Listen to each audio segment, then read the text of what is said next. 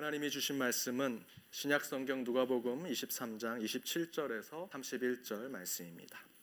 누가복음 23장 27절에서 31절 말씀 하나님의 말씀을 한 목소리로 읽도록 하겠습니다. 또 백성과 및 그를 위하여 가슴을 치며 슬피 우는 여자의 큰 무리가 따라오는지라 예수께서 돌이켜 그들을 향하여 가라사대 예루살렘의 딸들아 나를 위하여 울지 말고 너희와 너희 자녀를 위하여 울라. 보라 날이 이르면 사람이 말하기를 수태 못하는 이와 해산하지 못하는 배와 먹이지 못한 젖이 복이 있다 하리라. 그때에 사람이 산들을 대하여 우리 위에 무너지라 하며 작은 산들에 대하여 우리를 덮으라 하리라 푸른 나무에도 이같이 하거든 마른 나무에는 어떻게 되리요 하시리라 아멘. 미국 시인 존 휘티어라고 하는 시인의 시 가운데 이런 표현이 있습니다. 축복하는 자는 이미 가장 큰 축복을 받은 자이다. 적어도 저희들 한 주에 한 번 교회 오실 때 이 교회에서 이 영적 공동체에서는 축복의 말이 서로 오고 갔으면 좋겠습니다. 축복하는 자가 이미 축복을 받은 것이라 이야기하고 있습니다. 오늘 이 시간 우리 옆에 있는 분들과 축복을 나눌 때 내가 축복을 나누는 것이 내가 이미 큰 축복받은 자임을 고백하는 시간이 되길 바랍니다. 우리 옆에 있는 분들과 인사 나누도록 하겠습니다. 축복합니다. 축복합니다.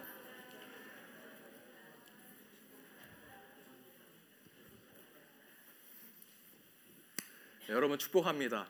왜냐하면 저는 이미 축복을 받은 자이기 때문입니다.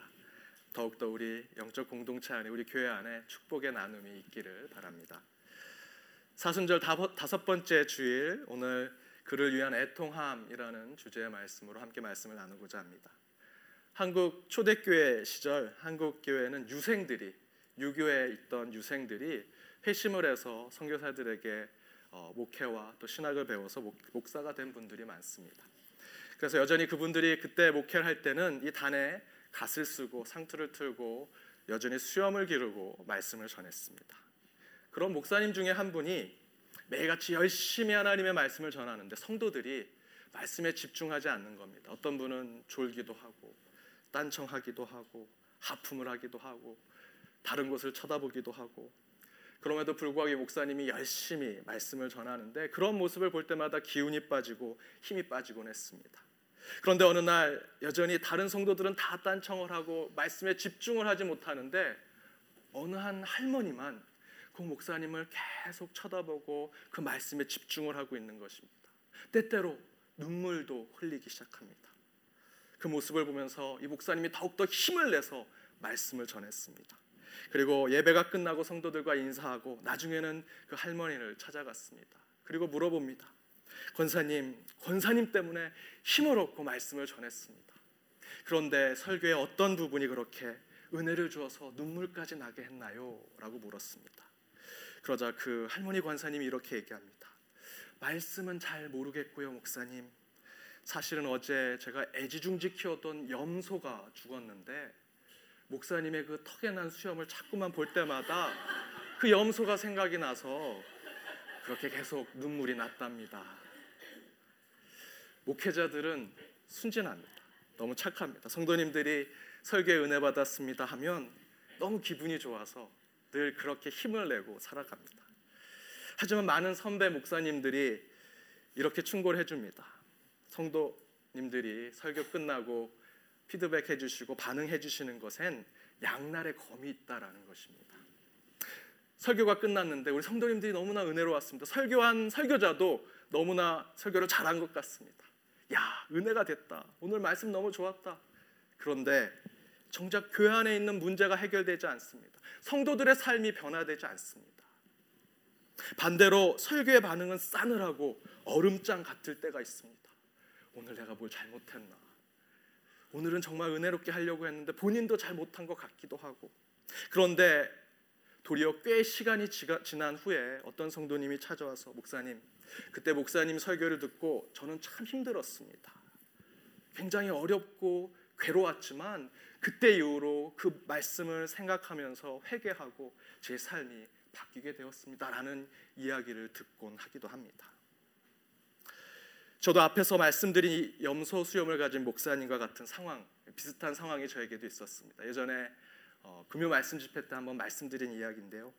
청년부 사역자 시절에 늘 자매처럼 다니던 두 청년이 있었습니다. 그 청년들이 항상 제가 설교 끝나고 내려가면 목사님 오늘 설교 너무 좋았습니다. 짱이에요, 최고예요 하고 갑니다. 그 얘기를 들으면 너무 기분이 좋습니다. 아 그럼 또 열심히 설교를 해야겠다. 그런데 어느 날 제가 설교 도중에 그 두 자매가 앉아 있는 곳을 봤는데 둘 다 고개를 숙이고 자고 있는 것입니다. 이놈들 오늘 잘 걸렸다. 내가 인사할 때 반드시 뭘 물어봐야겠다라고 생각을 했죠. 아니나 다를까 그 청년 둘이 또 오더니 똑같이 합니다. 목사님 오늘 설교 너무 좋았어요. 오늘은 눈물까지 흘렸어요. 그래 니들이 하품하다가 눈물 흘렸겠지 생각하고 그 친구들에게 물었습니다. 그래 고마워. 그런데 오늘 말씀의 주제가 뭐였니? 라고 물었습니다. 그러자 이 두 여자 청년이 얼굴이 사색이 되더니 이렇게 얘기합니다. 목사님 내용이 뭐가 중요해요? 은혜 받았다는 게 중요하죠. 설교 내용은 모르지만 은혜 받고 눈물 흘린 게 중요하다라는 것입니다. 제가 뭐라고 말할 것이 없어서 그냥 웃고 넘어갔지만 마음이 씁쓸했습니다. 만약에 예수님이시라면 어떻게 하셨을까? 실제로 예수님이 이런 상황이 있었습니다. 그것도 고난의 길 가운데 똑같은 상황이 있었습니다. 오늘 본문 27절입니다. 우리 스크린을 보고 함께 읽으시면 됩니다. 함께 읽겠습니다.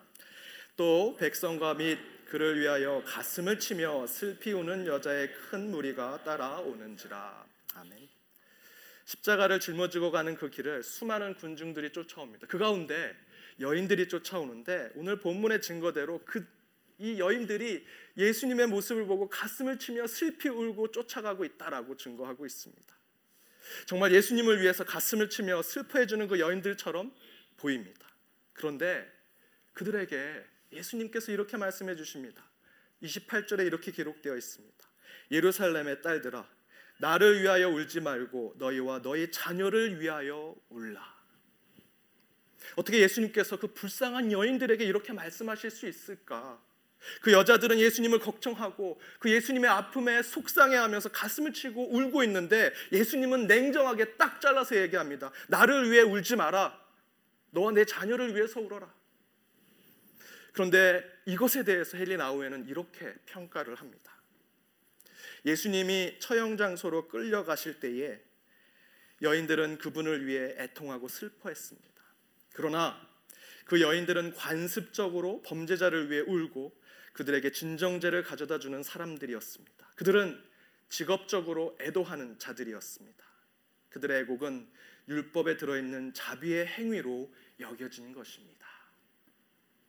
그 여인들의 울음과 눈물은 진심이 아니었던 것입니다. 그들은 관습적으로 오는 것입니다.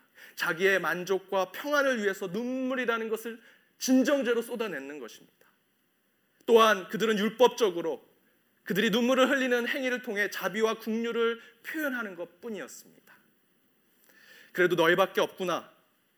너희만이 나를 위해서 울어주는 사람들이구나. 라고 예수님은 말씀하지 않으셨습니다. 그들의 눈물과 애통의 의미를 너무나 잘 알고 있으셨습니다. 그것이 정말 예수님을 위한 것이 아니고 진정한 세상의 아픔과 슬픔을 위한 것이 아니라 자기 평안, 자기 해소, 자기 율법, 자기의 형식적인 신앙을 위한 것임을 예수님은 너무나 잘 알고 계셨습니다. 그래서 예수님이 말씀하십니다. 나를 위해서 우는 척하지 마라. 너와 너의 자녀를 위해서 울어라. 실제로 이런 경우가 우리 교회 안에서도 우리 신앙 안에서도 많이 나타납니다. 제가 한국에서 한 성도님 가족의 장례가 나서 장례 예배를 우리 교회 정, 어, 경, 경조위원들과 함께 찾아갔습니다. 그런데 그분들의 가족은 천주교를 주로 빌어서 천주교에서 장례식을 진행하는 것이었습니다. 보통 한국에 있는 천주교회는 지하에 장례식장이 있는 곳이 꽤 있습니다. 그것도 어, 지하에서 장례식을 하고 있는 교회였습니다. 그래서 저희도 그곳에 찾아갔습니다. 그런데 천주 교회는 한국 전통 장례를 그대로 유지해서 향도 피우고 거기에 정말 진정으로 우는지 안 우는지 모르는 사람이 계속 곡도 하고 있고 곳곳에 부적 같은 것도 이렇게 붙어 있습니다. 그리고 한 3, 40명의 사람들이 거기에 검은 옷을 입고 다 앉아서 무슨 기도문을 계속 읽고 있었습니다. 그래서 저희가 가서 저희는 어느 교회에서 왔습니다. 장례 예배만 드리겠습니다 하고 그 가운데 자리를 마련해서 저희는 동그랗게 앉아서 저희 개신교회에서 하는 방법대로 장례 예배를 드리고 나왔습니다. 그런데 저희가 나오고 나서 다시 그 3, 40명의 사람들이 다시 모이고는 계속해서 주문 같은 기도를 합니다. 그리고 어떤 분은 계속 아이고 아이고 하는 곡을 하기도 합니다. 저희는 옆에 식당에 와서 그분들을 계속 지켜보다가 그 유족 가운데 저희 성도님에게 물었습니다. 왜 저렇게 하고 있냐? 그랬더니 천주교에서는 저렇게 발인할 때까지 끊임없이 기도하고 곡을 해준다라는 것입니다.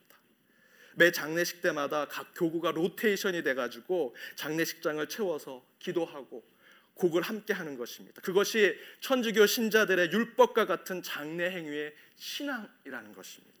죽은 자들을 위해서 울어주고 그들을 애통해 그들과 함께 애통해주고 기도해주는 것 나와 전혀 상관없을지라도 신앙의 공로를 쌓기 위해서 내가 착한 일을 많이 했다라는 것을 보이기 위해서 그렇게 하고 있다라는 것입니다.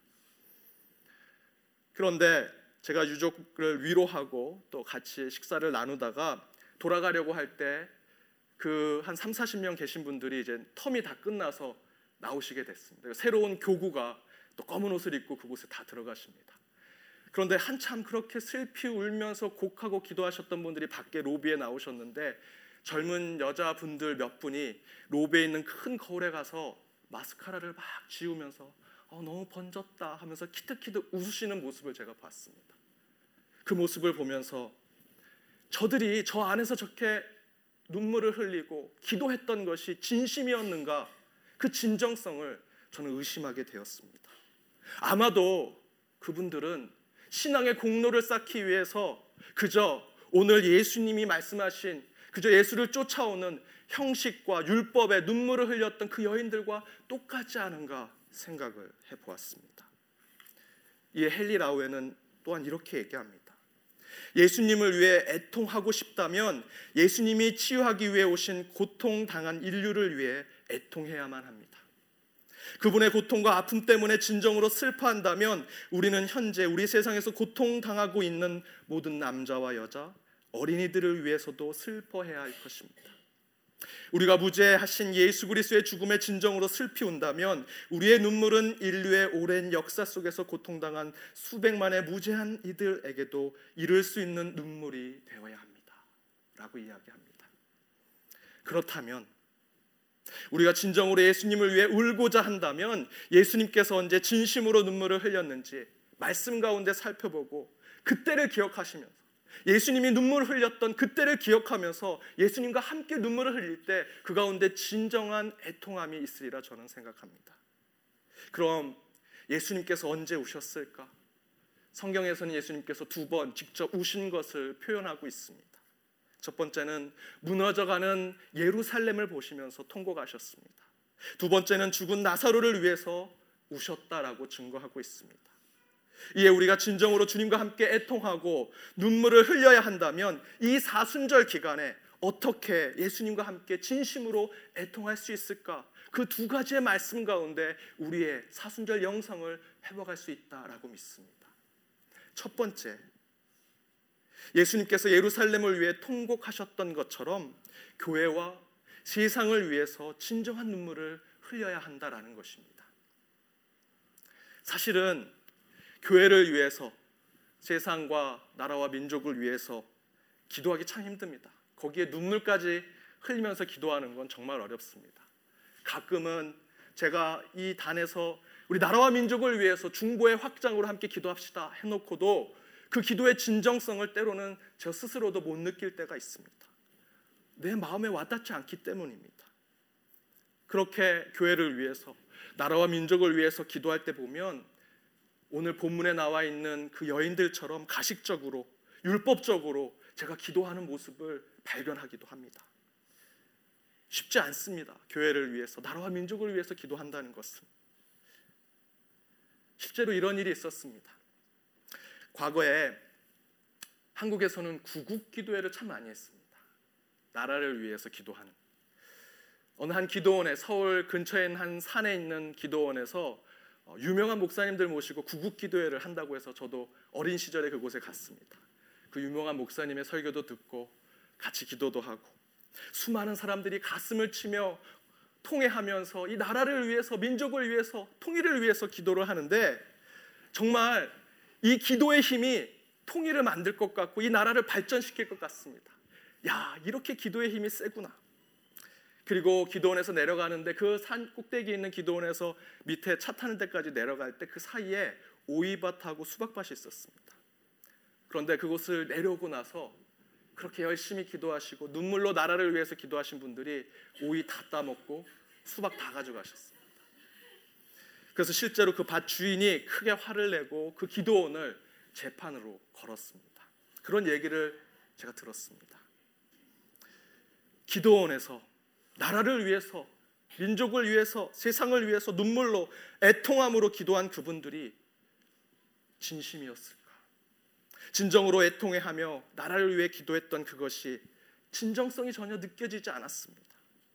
그렇게 눈물을 흘리고 기도해 놓고는 남의 것 마음대로 훔치고 남의 것 마음대로 사용하고 죄짓고 범죄하는데 그 가운데 진정성이 있겠습니까?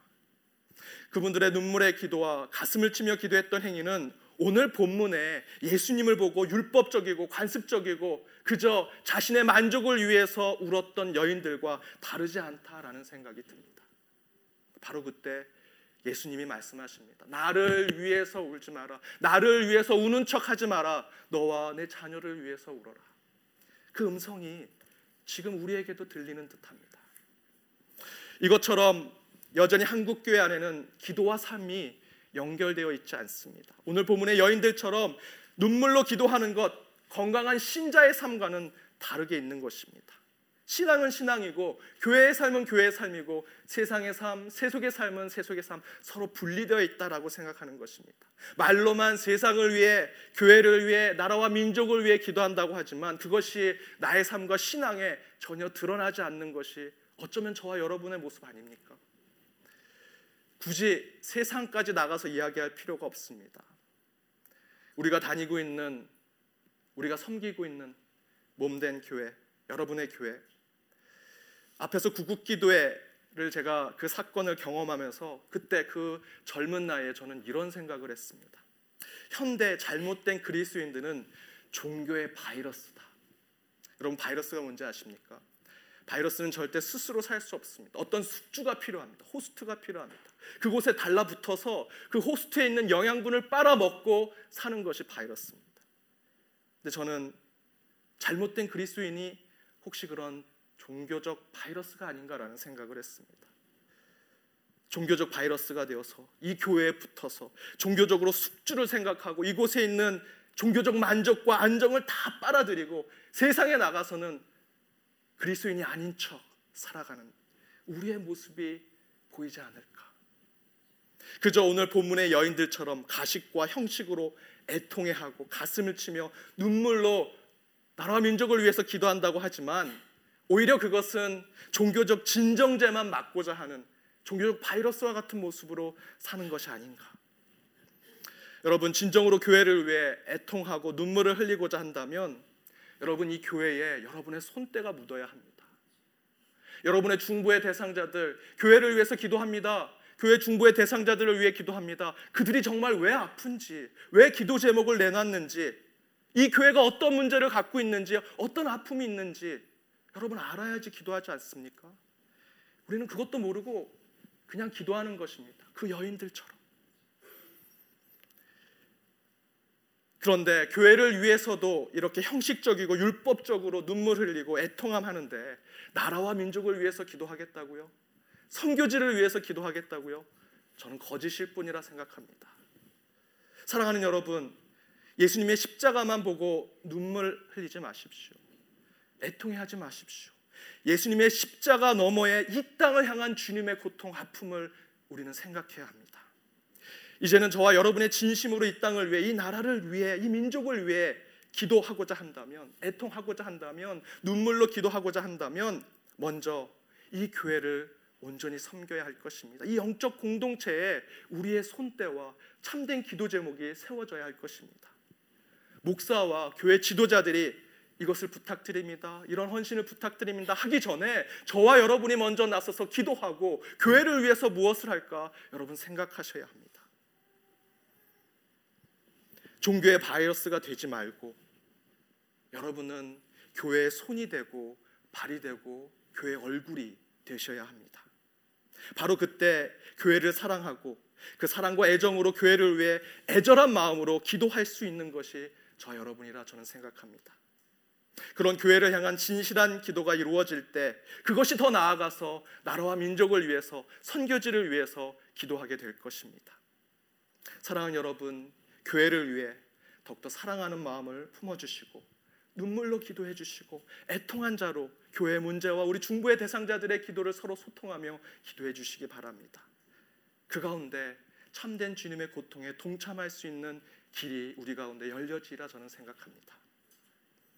두 번째, 예수님께서 죽은 나사로를 위해 눈물을 흘리셨던 것처럼 우리는 우리의 자녀와 우리 미래의 세대를 위해서 눈물로 기도해야 한다라는 것입니다. 여러분, 여러분 자녀를 위해서 기도하시죠. 여러분 친자녀를 위해 생물학적인 자녀를 위해서 분명히 기도하실 것입니다. 그것은 당연한 것입니다. 저는 제 자녀를 위해서 눈물로 기도합니다. 너무 사랑스러워서도 기도하고 너무 화가 나서도 기도합니다. 눈물로 기도하는데 오늘 예수님이 죽은 나사로를 위해서 기도하셨습니다. 눈물로 기도하셨습니다. 나사로는 두 누이를 가지고 있었습니다. 마르다와 마리아입니다. 그런데 그 남동생이 나사로였습니다. 예수님이 이 가족을 너무나 사랑하셨어요. 거기에 이 나사로가 가진 역할은 그 위치는 그 가정의 소망입니다. 가장 나이가 어리고 그 가정을 세울 수 있는 어린 자녀의 미래 세대의 소망입니다. 그런데 그 나사로가 죽은 것입니다. 그 죽은 소식을 듣고 예수님이 그곳에 찾아가 나사로를 보고 통곡하며 눈물을 흘리셨다라고 성경은 증거합니다. 물론 예수님이 인간적인 연분이 있어서 우셨겠죠. 하지만 그 가운데 영적인 의미가 있습니다. 나사로는 그 가족의 소망이자 미래 세대에 책임을 지는 자이기 때문에 예수님은 더욱더 그런 마음으로 그 자녀를 사랑하는 마음으로 미래 세대에 대한 소망의 마음으로 눈물을 흘리신 것입니다. 오늘 본문에서도 예수님께서 그 여인들에게 이렇게 얘기하십니다. 나를 위해 울지 말고 너와 너 자녀를 위해서 울어라. 세상 말에 사나이는 태어나서 죽을 때 세 번 운다고 얘기합니다. 첫 번째는 태어날 때, 두 번째는 나라가 망해서, 세 번째는 부모님이 돌아가실 때. 잘 마음에 안 와닿아서 저는 계속 원고를 보게 됩니다. 태어날 땐 울었겠죠. 하지만 아직 나라가 저는 망하지 않았으니까 또 부모님도 건강해 계시니까 아직 울지 않았습니다. 남자분들 동의하십니까? 제가 친구들 어, 연애 상담을 꽤 많이 했습니다. 그 친구들 상담할 때마다 느꼈던 게 사나이 세 번 우는 거에 반드시 하나가 들어가야 되는데 여자 때문에 운다. 그거 꼭 들어가야 된다고 생각했습니다. 근데 저도 태어날 때 울고 물론 나라가 망하지 않고 부모님도 건강하시기 때문에 더 울지 않았지만 한 가지 더 울었습니다. 여자 때문에 운 것은 아닙니다. 제 친자녀 때문에 울었습니다. 2년 전에 제 아들이 죽을 지경에 빠졌었습니다. 정말 제 품 안에서 죽은 애처럼 몸 힘이 쭉 빠지고 눈이 뒤집어지고 곧 숨이 멈출 것처럼 헐떡헐떡거리는 모습이 제 품 안에서 있었습니다. 그때 계속해서 울었습니다. 그리고 어, 3일 동안 수면 상태로 있어야 된다고 해서 중환자실에서 그렇게 어, 제 아내와 아들을 그곳에 두고 그때 막 응급차가 오고 사람들이 몰려와서 제 집이 난장판이 돼서 제가 혼자 나와서 밤늦게 제 집에 가서 그 온 곳에 난장판 된 것을 정리하고 제 아들이 제 품에서 죽어가려고 했던 그 자리에서 무릎을 꿇고 기도했습니다. 정말 하염없이 눈물을 흘리면서 기도했습니다. 하나님 살려 주십시오. 제 자녀를 위해서 기도하는데 정말 저절로 눈물이 나오고 한 시간 내내 눈물이 나왔습니다. 지금은 하나님께서 기도를 응답해 주셔서 언제 아팠는지 모르게 너무나 건강하게 자라고 있습니다. 너무 건강해서 문제입니다. 어찌 되었든 제 자녀가 죽은 문턱에 서게 되니 저절로 저도 눈물로 기도하게 되었습니다. 그런데 그런 눈물이 필요, 한 자녀들을 위한 기도가 친자녀에게만 적용되겠습니까? 지난주에 한국에서 계모가 7살 난 아들을 학대하다가 죽였습니다. 유한 낙수로 목욕을 시켰다고 합니다. 그리고 안매장에서 죽였습니다. 그 기사를 보는데 눈물이 절로 납니다. 그 전주에는 3개월밖에 되지 않은 친 자녀를 죽인 부부가 있었습니다. 몇 달 전에는 목사인 아빠에게 매를 맞고 죽은 한 아이가 1년이 지나서 미라가 돼서 발견됐던 사건을 함께 나누기도 했습니다. 그 아이들이 죽기 직전에 그것도 그 부모를 보면서 얼마나 속상했을까, 얼마나 아팠을까. 내 자녀가 아니지만 그 자녀와 그 아이들을 생각하면 저절로 눈물이 납니다. 우리 아이들 전쟁에서 죽어갑니다. 학교 폭력으로, 가정 폭력으로 죽어갑니다. 과도한 경쟁 속에 스스로 목숨을 끊기도 합니다. 그들을 위해서 기도하는 것, 친자녀만을 위해서 기도해야겠습니까? 친자녀만을 위해서 눈물로 기도해야겠습니까? 오늘 예수님이 말씀하십니다. 나를 위해서가 아니라 내 자녀를 위해서 기도하라. 여기서 내 자녀는 여러분 생물학적인 자녀만을 이야기하는 것이 아닙니다. 저는 먼 곳에 갈 필요 없다고 생각합니다. 우리 교회 안에, 우리 영적 공동체 안에 우리 교육부 자녀들을 먼저 생각해 주십시오. 그들을 위해 기도할 때면 저는 울컥합니다. 눈물이 납니다. 우리 유스그룹 청소년부 아이들 3년 전에 교회 개척할 때 사정도 모르고 부모님 쫓아서 왔습니다. 지난 주만 해도 친했던 친구가 부모님 때문에 갈라졌습니다. 다른 교회를 다니게 됐습니다. 이 교회 왔는데 친구도 없고 예배실도 없습니다. 성경 공부할 때마다 이것저것 돌아다닙니다. 그럼에도 불구하고 이 친구들이 늘 웃으면서 전에 있던 교회보다는 어른들과 더 많이 마주치게 되니까 인사를 하는데 한국말로 해야 될지 영어로 해야 될지 몰라서 하이 안녕하세요 이렇게 인사하곤 했습니다. 그 친구들을 보면 너무 기분이 좋고 기쁘지만 한편으로는 눈물이 났습니다. 혹 그들에게 어른들의 문제로 아픔과 상처를 주지 않을까? 더 좋은 환경에서 예배를 드리게 하고 좋은 곳으로 그들을 안내해야 되는데 그러지 못하는 이 어른들의 마음 속에 제 마음 속에 더욱더 눈물이 나게 됐습니다. 우리 유초등부 영아 유치부 여러분 지금 그 자녀들이 어디서 예배드리는지 압니까? 유초등부는 자리가 없어서 선생님들이 다 일어서서 예배를 드리고 있습니다.